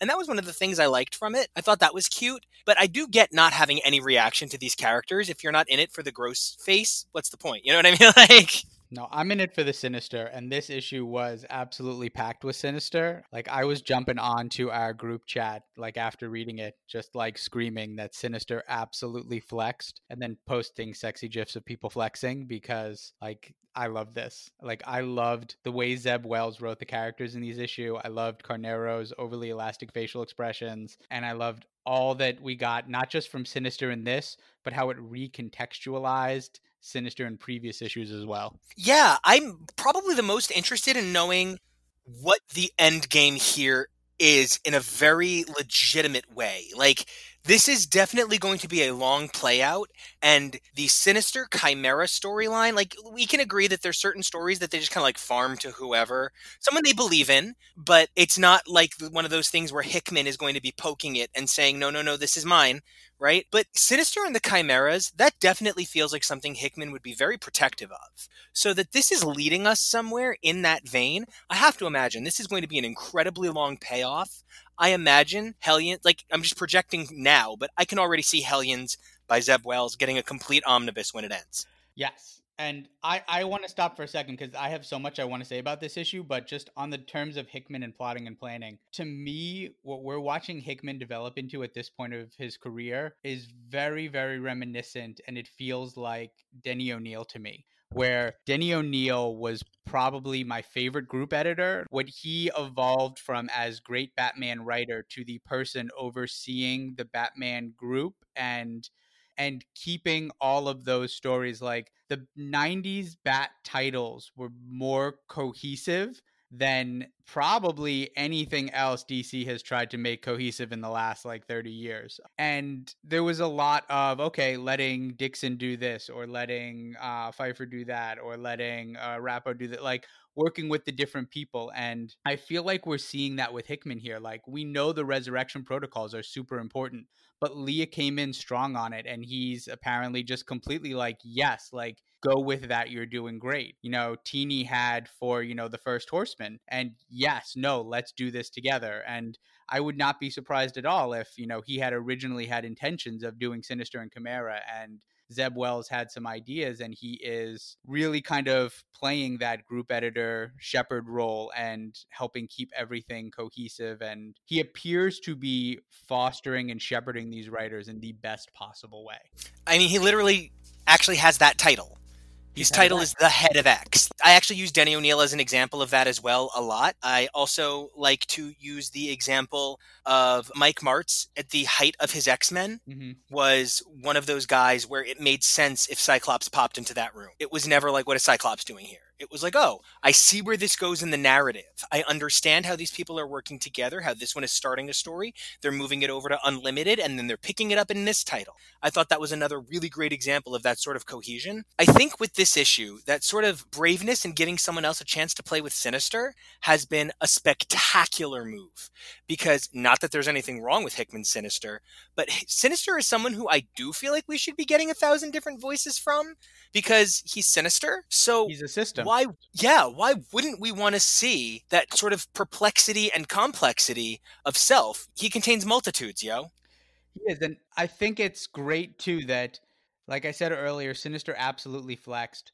I cannot think of a single appearance where he has been shown as a single character to be this formidable. Typically, he has just a cadre of demons, clones, minions, things doing his fighting for him. You know, whether it's Inferno, whether it's all the years with the Nasty Boys. The most daunting that we've seen him and the most formidable was in Gillen's run, where it was just the sheer volume of the creations and clones that he was making, thanks to having a celestial head engine that made him that powerful. But here we see a single sinister just come in and single handedly take out Kwannon, Havoc, Grey Crow, and Empath without breaking a sweat. Just absolute boss level shit from Sinister. And like, I can't think of another time where we've seen Sinister in like single combat get his hands dirty and take out anyone, especially characters this strong. My understanding of Sinister before a lot of this was creepy vampire man who kind of touched Scott when he was a kid and tortured him in an orphanage for some reason, and then made clones of people, and then you know had uh, Scott's son named after him, and that's about as much as I knew about what Sinister kind of did. He kind of you just just thought he was like a hodgepodge of villain. uh, a little bit. I kind of knew he was a little bit larger than life and a little bit weird. Like he was always just a weird villain, and we love that. Uh, super queer coded, but there wasn't much to him other than he just wants mutant DNA in whatever way he's going to get it, and you can take that as however you want to take it. But seeing him here in this multifaceted plan to get what he wants is really interesting because I think it was at the very beginning of this Dawn of X run where everybody was saying, like, you can't trust Apocalypse and you can't trust Sinister. They're both up to something. And me being like, no, they're fine. He has his bar. He might be like secretly collecting people's DNA, but he's fine. He's not he's not doing anything. And then he literally led an entire team to its death for to risk themselves to get this DNA from Arakkii mutants, which he had no way of knowing that some of his Hellions would be able to survive. And it's this interesting point of view that Sinister has as a villain where he really doesn't care about anything but himself or his mutant DNA. And even then, doesn't exactly care about himself because he could just clone himself. And so, why care about that clone? It's already dead when I already have 50 million other ones already under my secret bar. It's a really. It's the Sinister show, and we're kind of all just living in it. Was just really fascinated by this plan that Sinister hatched. And I'm also still interested in seeing what that means for the Sinister that was left on Arakko because I hope that we kind of get to see the the Vile Squad again, and I hope that they're uh, that Sinister is now a part of it. Yeah, I kind of now that you pointed it out that way, I do need to see that Sinister because I, I can't imagine Sinister on Arakko is dead. That just doesn't make any sense with how powerful Sinister is. But you know, Josh, to your point of he took out the entire squad of Hellions, he ambushed them because he plays dirty, and in that regard, you're absolutely right. But I don't think this was the same thing as him act like this was like a quick assassination after a hard fight. Oh no, he didn't This- square up with them. Yeah, this was not we actually saw him get in there and get in the fight and save the day for himself. This is he did some surreptitious shit like Sinister always does, but it was interesting to see him have the bloody knife instead of passing it to Sabretooth, which how has that not come up? Sabretooth is Sinister's like baby boy toy. And Sinister loves him some Sabretooth. The last you know, 30 years of appearances of Sabretooth have all been Sinister clones. And we've even seen, in once again, another Kieron Gillen story, uh, Origin 2, we saw that Sinister was interested in Sabretooth 100 years ago. And I find myself curious how Sinister is not mentioning that he has no Sabretooth, who is usually his go-to boy. I mean, I guess instead he's got Wild Child. I was just gonna say he got he got um the B roll Sabretooth instead. Yeah, it's just so fascinating that, you know, we accept Saber like ugh, we accept Sabretooth as the worst person in the world, but Sinister's not much better. Even in the way he's I loved your macabre. Ooh. No, Sinister's not, but like they're oh god, like again, the recontextualization of things in this, like even seeing and realizing why he let Empath fuck with Grey Crow in the last issue. Like because he knew that it was all bullshit and the Hellions were going to turn on him once he realized he sent them on a suicide mission for nothing. And as long as Empath was controlling Grey Crow and the longer he controlled Grey Crow, the more scared he'd be to let Grey Crow go then empath would never turn and control him like there was levels to the levels of stuff that ah like all along which was just such great characterization by zeb wells And you know, Zeb Wells is a guy who's famous for jumping off of books after not too much time. Like, I don't expect to get more than two years out of a Zeb Wells title. Like, and at, at Marvel's current shipping rate, I guess I'm saying 24 issues. So I don't tend to expect to see Zeb Wells on a title longer than a year and a half, really. So I'm really hoping he's in this for the long haul because there's so much behind what we're uncovering through Sinister's actions. I wonder how far back it's going to go. And I don't know if everybody remembers, but to touch back on something we mentioned at the beginning of the show, we had brought up Fallen Angels. And the reason that's significant is because the plans for Fallen Angels kind of can't exist anymore. The guy who was writing Fallen Angels had to leave after the sixth issue due to getting some upcoming projects. No one was sure what they were until very recently when it was announced he'll be writing a Power Rangers project. So, uh, for film. So, it is notable that the gentleman who wrote Fallen Angels will not be coming back. But before he left, he said, I've been talking with the editorial office and they have some really cool ideas for what we're going to do and what they're going to do going forward. We think we have a way for this story to play out over time. And that makes me wonder if there's going to be some effort to recontextualize the events of Fallen Angels and Sinister's events there to sort of bring them fuller due into Hellions and maybe make Fallen Angels feel a little bit more significant. Well, we kind of did see that the events of Fallen Angels do play a role because the only reason that uh, Psylocke Kwannon leaves uh, her team is because Sinister makes her do it. He says, I got your package covered, you have to cover mine. Which, I don't know if that's something you should say to somebody, but I, it- maybe not in that kind of context, but we do see that the events of Fallen Angels are playing a role in that uh, Psylocke feels like she doesn't have a choice. Sinister did cover her, and Sinister did help her out during the events of Fallen Angel, so she kind of does owe him. Well, then he just stabbed her through the chest, or at least one of his clones did. So whatever, they're even.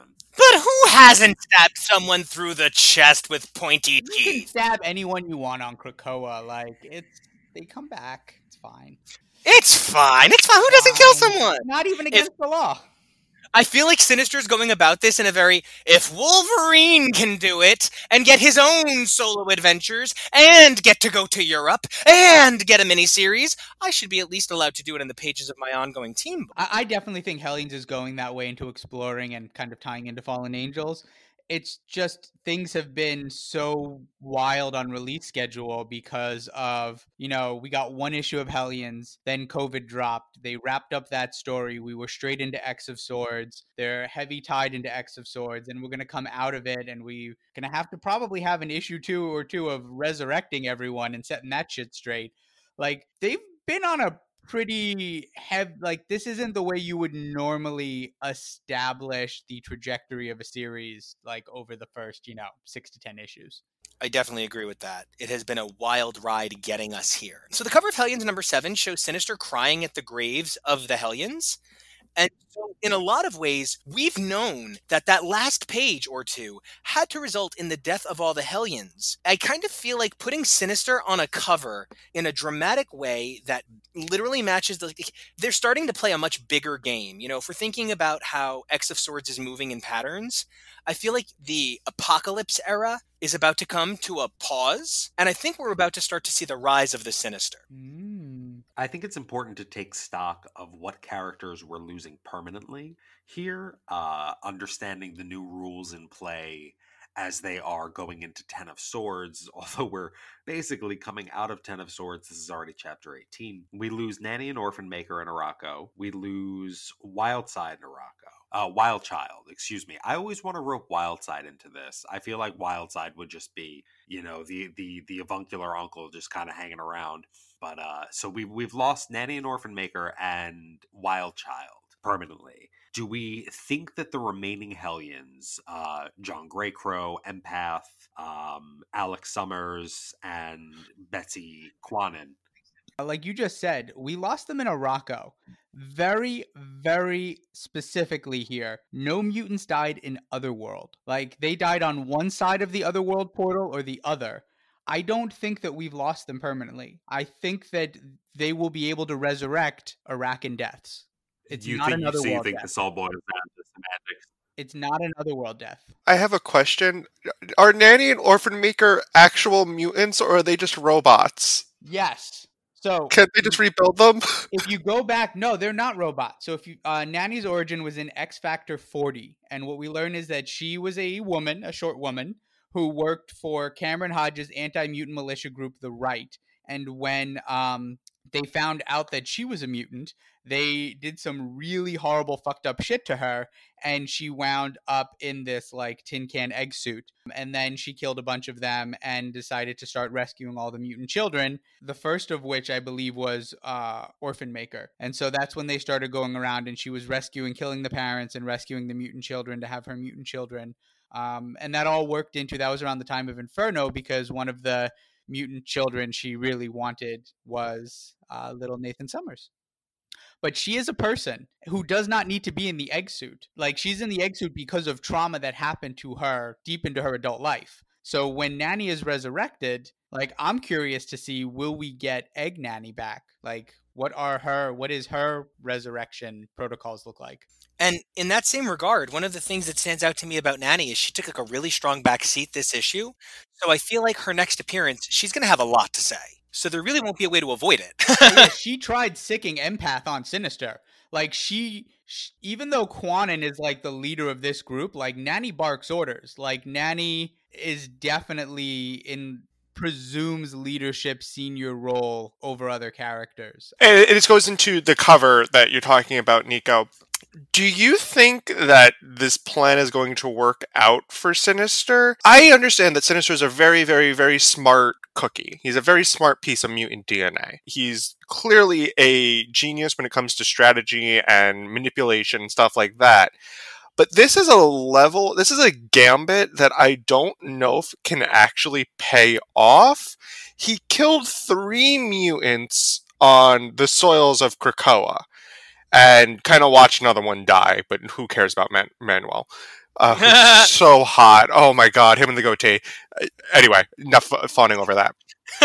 Do you guys think that this will work out? Because while this Sinister wouldn't have any idea of what went on in Arakko or on the mission because it's not the same Sinister, and he can get away with stuff like that.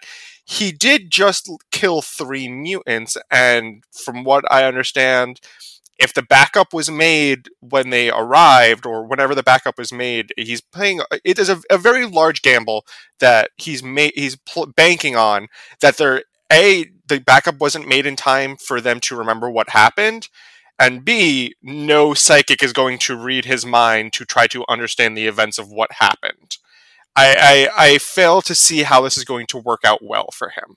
I'm completely with you, but you we do know that you can restore to a previous backup. So he might even say, "Oh, events of a month were so horrible." You have to do it to the previous backup. Don't let them remember that shit. It was real bad. And as far as I know, reading Sinister's mind takes like some uber omega level and it, it it takes a lot of work but i do not know that this is going to succeed i think we were shown that it succeeded in the future so somebody can stop it in the present Hmm. I, I would say, I, looking at this, I think that we're going to see a couple more rounds of Sinister succeeding. Um, like, there's going to be a lot of points where it looks like or feels like, you know, the X Men before Hoxpox, we got to remember, used to lose all the time, like all the freaking time. And like, I wouldn't be surprised if this is one where like Sinister is going to keep getting away with stuff and building stuff and like that one's just going to keep getting worse and out of control for a while and you know we think they might win or get him and stop and it, it just doesn't. Like long term whatever hickman's long term plan is no i don't think sinister ultimately succeeds. I don't think it goes down the way it did in moira's life 9 but i I think he's got a couple more escapes and victories in him I even kind of hope that we get Sinister in some very new form. Mm-hmm. I love Miss Sinister; she's adorable, right? But I really would. But you know, then there's a million problematic things with that. But I would love to see some Evan Sabahnur take on Sinister. Like this doesn't have to work, but and I don't necessarily think he needs to be named Kid Sinister or anything. But I would really, really be into a sort of Kid Sinister situation. Can nanny can nanny make him like a little kid again that she takes care of like she did to like she tried to do to storm back in the siege perilous time and think about how matched that would be to what he did to Scott. Somebody with ulterior motives manipulating the outcome of his life by utilizing the fact that he's a child and in a submissive position, incapable of fighting and unaware of the power he has. So, like, it even creates a beautiful balance for the uh, what's the phrase I'm looking for? Rapey piece of shit Sinister has always been, and it gives us an opportunity to see that come due on his gross ass because that is another thing. Sinister is one of those characters like Apocalypse where it's really difficult to define his abilities. He basically can alter reality. Basically. Not quite, but basically. And with that in mind, you know, he's so overgodly powerful. I very frequently think that Sinister is just holding back, like my precious Exodus. I don't mm. think Sinister has ever given us one fiftieth of Sinister. I'm excited to see what comes of the mutilated um, Arakan Sinister. You know, I really, I had never even thought of that. I just was like, oh, he'll be dead. But you guys said that, and suddenly my whole world changed. i mean they sliced him up like the horse in the cell It, but we've seen Sinister turn to ribbons and knit himself back together.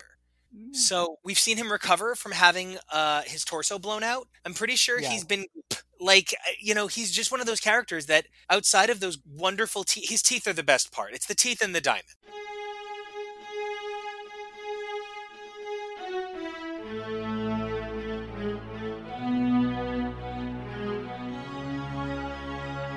Hey, everybody, I'm Nico. And I'm Maddie. And in this next clip, the cast brings up a character that I feel like we don't get to talk about enough on this show. I'm a pretty big fan of her. Maddie, do you have any experience with the Daredevil side character Echo? No, you know, only via wiki spiraling, but I I noticed Echo in this and I'm actually getting my hands on it today. I'm very excited to dive into the pages of Marvel Indigenous People. I hear you say that you don't have too much experience with her, but in case you've seen Daredevil, starring Ben Affleck and Jennifer Garner, you actually have a pretty strong sense of who Echo is, as the Elektra backstory and even a number of their fights in public are carbon copies, are the events of parts of a whole, the Echo storyline that introduced her in the pages of Daredevil. So you might not know too much about her, you might know a ton about her, but either way, it's exciting that she comes up in this next clip featuring the voices of Nathan, Robbie, Kyle, and Evelyn, where they talk about the amazing special that Marvel put together featuring Native American heroes along the lines of Danny Moonstar, Echo, and more. We hope you guys enjoy. I'm Nathan. You can find me at Dazzler AOA. Where can we find you at Kyle? You can find me on Twitter and Instagram at Drantis82, D R A N T I S 82. Where can we find you, Robbie? You can find me on Twitter at Age of Polaris. And where can we find you, Evelyn? You can find me on Twitter and Instagram at comic underscore canary. We're covering Marvel voices, indigenous voices, with a plethora of writers. So let's jump in. What is, do you guys all have a favorite story out of the issue? I loved the second story. Yeah, the Mirage story was my favorite as well. I would say the same. Absolutely. I mean, definitely, right? We're, we're X Men related podcast, so that's probably where we're all going to lean.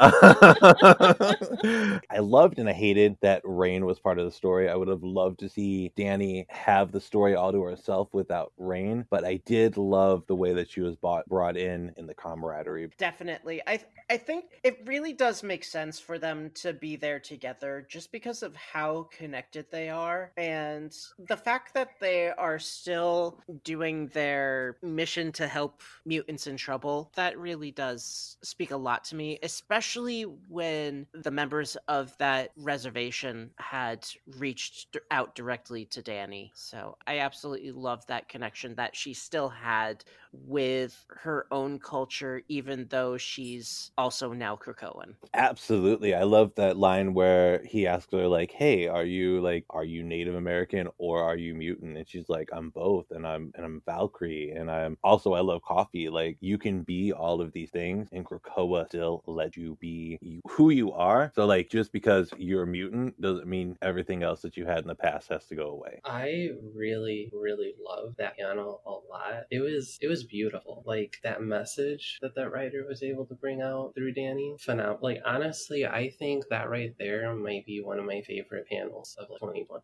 Uh, mine too. I, I really wish that it was a message that had been a part of Dawn of X, but having it here in this particular issue also really helped to cement that feeling that just because you're Krakoan doesn't mean that you lose the rest of your culture. Oh, absolutely. No, Robbie, I agree with you. It is really one of the greatest and it's so well done to me. Um, because it's not it's not condescending. You know, so many times when they have like we all remember the famous Kitty Pryde speech way back when where she said some words she shouldn't. But when you look back at that, that's so condescending in a way. This is just it's so like it's natural and it's like she's like, Hey, I'm all of these things. I don't I don't have to just be one. So what did we think about the overall story? Like the the mutants' powers? Like they were kind of fascinating to me. Oh man, they yeah, I found them really fascinating. Just just the idea that he was able to kind of summon these creatures to protect himself or those around him. I mean, they're they're terrifying Oh my monsters,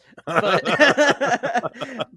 but it's it's a really fascinating power and I'm I'm hoping that we could see more of him. So that was a him, right? Ye believe so, yeah. believe so. Okay. Okay. Oh yeah, Well- no, no, they do say he's a mutant, so yeah, yeah, yeah, yeah. Okay. Um because I'd I'd love to be able to see them uh experiment more with what he can do. Yeah, imagine him on X Force. Oh my god. Yes, he could take on those weird creatures they were just battling. Ooh.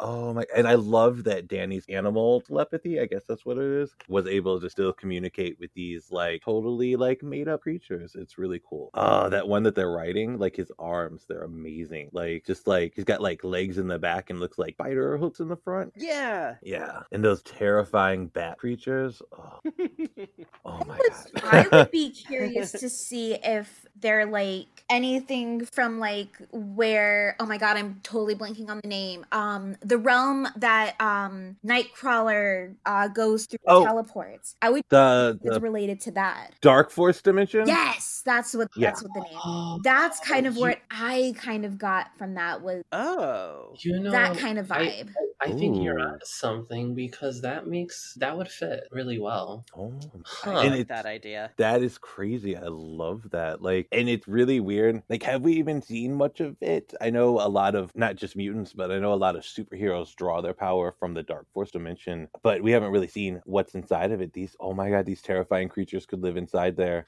I just shit. finished binge wa- I just finished binge watching X-Men Evolution and they literally have an entire episode about it. So like that's the only reason it's in my head. right oh, oh, the Dark Force. Oh, oh, the Dark Force. Whew. I remember Oh. the Dark Force. Oh, champions. Uh, oh, New Warriors did a lot with it too in that weird 90 way. Oh yeah. Okay. So, reading this issue though, like to me, I've always been torn. Like who Danny Moonstar's best friend is. Yes, a lot of people think it's Rain, but I've always thought it was kind of Shan. So I don't know. Do you guys are you guys team hmm. Rain on that or where do you guys sit? I've always been Team Rain. I would say Rain mainly because I feel like we see more of Rain. Yeah, that makes sense. The reason I think Shan is like I think earlier on the friendship between Rain and Danny was like really well fleshed out, and I think ever since they kind of graduated, especially when Danny had to kick Rain out of being a teacher in the school, I just always felt like Danny and Shan have had more of a adult friendship, whereas like Danny and Rain are more like happy-go-lucky kid, and maybe maybe they're both just important to every person to have all those kinds of friendships too. Hmm, Um, okay. so obviously we get uh, at the end of the story, we get one week later, and I love that Storm is like this like diplomatic force for Krakoa because she's out there, you know, greeting the leader. Like, and you've got Kurt with this flower. Ah, Mm. Oh yes, yes. I I love that the the connection that they were able to create with the native nations as a result of Danny and Rain's um, mission really helped to solidify just future relations with everybody. Mm-hmm. No, absolutely. I, I love that the Krakoa nation actually took time to formally create diplomatic relations, not just with the United States, but with the with the tribe. I I, I loved that step. It was it really said a lot to signify. I think what Marvel's trying to do with this whole issue that you know that we need to make sure that we recognize the sovereignty that the tribes have. Yes. Makes um now were there any parts of the other stories that you guys like? I personally loved that first splash page. I love that Uatu's back in Marvel. Just came back after Empyre, right? Um so I, I love I loved him being like the big flash page. I, I miss that. Like I miss the what ifs. I miss the big events where you know you knew it was big if Uatu showed up. Mm. The art style in his section of the book is absolutely beautiful, and seeing the represented representations of each of the characters that he speaks of, uh, like I said, it's it's so beautiful. Absolutely. And I love that they recognize John Proudstar, who has been dead since the 70s. Oh, yeah. I want. Have we not seen him come back because his mutation is what Sinister has? I wonder. I mean, weird side, but like, I wonder if that's why we haven't seen John Proudstar come back. I honestly don't know. Yeah, I'm not sure. Or maybe it's just a story that they haven't told us yet. Um, so I want to say, uh, Echo's story. I really liked that. I haven't had much exposure with Echo as a character. Really, only reading her throughout Captain Marvel's book. Um, but I loved this look into her character, and it really has made me want to read and learn more about her. Same. Uh, I would definitely say the same with that because she's a character that I've read in like minor Avengers stuff and like minor Daredevil stuff. But um, other than that, you don't really see her a whole lot of her. So it was really nice for her to get us, you know, a very good spotlight like this. And I really hope with them showcasing her that that means that they have more plans. And I really, really love the um the use of sign language in that issue with Captain Marvel talking to her. Oh yeah. Yeah. Even though it turned out to be the trickster god Loki, but you trickster. Uh, but yeah, no, maybe you're right, Robbie. Maybe because Loki at the end does say your future won't be easy, Maya Lopez. But I think you're going to be ready for what comes next. Like definitely, Marvel is really trying to set. I love that. I love that. Mm. Like I love that. Char- like I love what I've seen. So I want. to I really want to see more. All right. And what did you guys think of the Silver Fox story? Personally, I wasn't a fan of like maybe the pacing of it. It did seem, yeah, I can see on that. I'm not sure. Uh, honestly, I liked what I read, but whereas the first two seemed to be leading up to something in the future, Hmm. this was more looking back and filling in backstory of a character who I've never encountered before. I've never read the original Wolverine solo series. So it's it's been it's it's a lot of information that didn't really make a lot of sense to me. Yeah, no, I can see that. Yeah, my favorite part was like like, oh, is that a coyote she gets, or is it like a just a dog? I think it's just a wolf. Oh, she gets a wolf. Oh, that little wolf is so cute. It's I'm very like- cute, yeah. Yeah. I'm like, I see why she wanted to snuggle with him. I want to snuggle with him too. So. oh, um, but yeah, no, I, I loved this. I loved, I loved that Marvel did this book. I loved the characters that they picked. I would have loved to see, like, I'm a big fan of like Talisman. I love her from Alpha Flight. I would love to see something from her in there. I would have loved to see Shaman, like, you could have a Shaman Talisman family story. Um, I, I would have obviously loved to see something with James or John Proudstar. Uh, but I, I did, I did appreciate getting to know Echo more because that, that I'm like, wow, this is, I really want to know more about her. Um, so are there any, any thoughts you guys are having on any overall thoughts on the issue itself or? I just I loved all the artwork. I thought it was so beautiful, beautiful. Definitely, definitely. It's all of them have these beautiful styles that work well with the characters that are involved and it just it just opened my eyes a little more to what these characters deal with and I love that. Honestly, I wish this was an ongoing series with all Yes. characters. to be honest, like if we could get like a little short story with like say like Echo every few issues, I would eat that shit up. yeah, yeah, I agree. I definitely hope that we get to see more of these because this this was a, an enjoyable book, and being able to see these characters that don't always pop up, it's a good thing for Marvel to do. I think. Oh gosh, absolutely. Yeah, no, I think I think Danny Moonstar is probably the only one who regularly appears. I know Silver Yes. Fox. Silver Fox is very sporadic in her appearances, and Echo is probably appears more than Silver Fox, but has the same sort of isn't published as much as she should be. Uh, yeah, no, that's a great idea, Robbie. Though I would love to see this is like a, a series, like you know, just just covering different characters that they mentioned up front. Because that's the thing, like they mentioned a bunch of characters in like the first page or first few pages, and it'll be disappointing in like the next few years if we don't see anything from like most of those characters. Like if we only get like you know, I mean, it would be nice. It would be nice to you know see more stuff with Danny and Echo, obviously, but like if they kind of you know don't do anything with every other character that's mentioned, it, that's kind of disappointing. No, I agree. Because like, so let's see. So we've got Warpath and Danny. They are going to be over in New Mutants, which is going to be written by the phenomenal Vita. They are so great. I can't wait for that. Forge shows up pretty regularly in X Force. X Force. Yep. Wyatt, I haven't seen much of him much. I've been following Fantastic Four. That's usually where he shows up. Um, obviously Thunderbird, we haven't seen anything of. And I swear to gravy, if I don't see Shaman, Snowbird, and Talisman in an Alpha Flight reunion soon, I'm gonna be so heartbroken. They really need to show up soon. Uh like come on, like I, we got the we got a one shot. Was it this year or last year? This year's been so long, I don't even remember. We got a one shot very recently of Alpha Flight, but besides that, we really haven't seen anything of Alpha Flight, which has a really high contingent of First Nation um, members. So I, I, really love to see that be explored and like the whole thing grown. Um, but overall, I would say I love this issue. Like maybe Silver Fox was my least favorite story, but I still I learned more about her than I knew before. Obviously, since Danny was a main focus, do you guys have a a quick story that you like? Do you have a favorite Danny Moonstar story? I guess I really like Demon Bear. Demon Bear's classic. Yeah.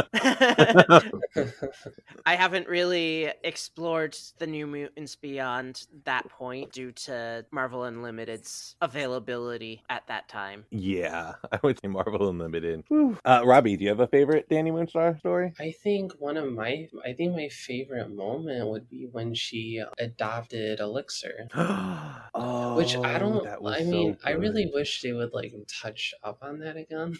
um they kind of I don't know, kind of feels like they forgot about that a tad bit. But yeah, that was I think that's one of my favorite moments when she adopted. it was it was very full circle for her because that's what happened. I mean, basically Xavier took that role for her, so she took that role for him. It was it was and her as a teacher and like almost like the headmistress of that little thing, but even though she was just the main head teacher, like I really loved that journey for her.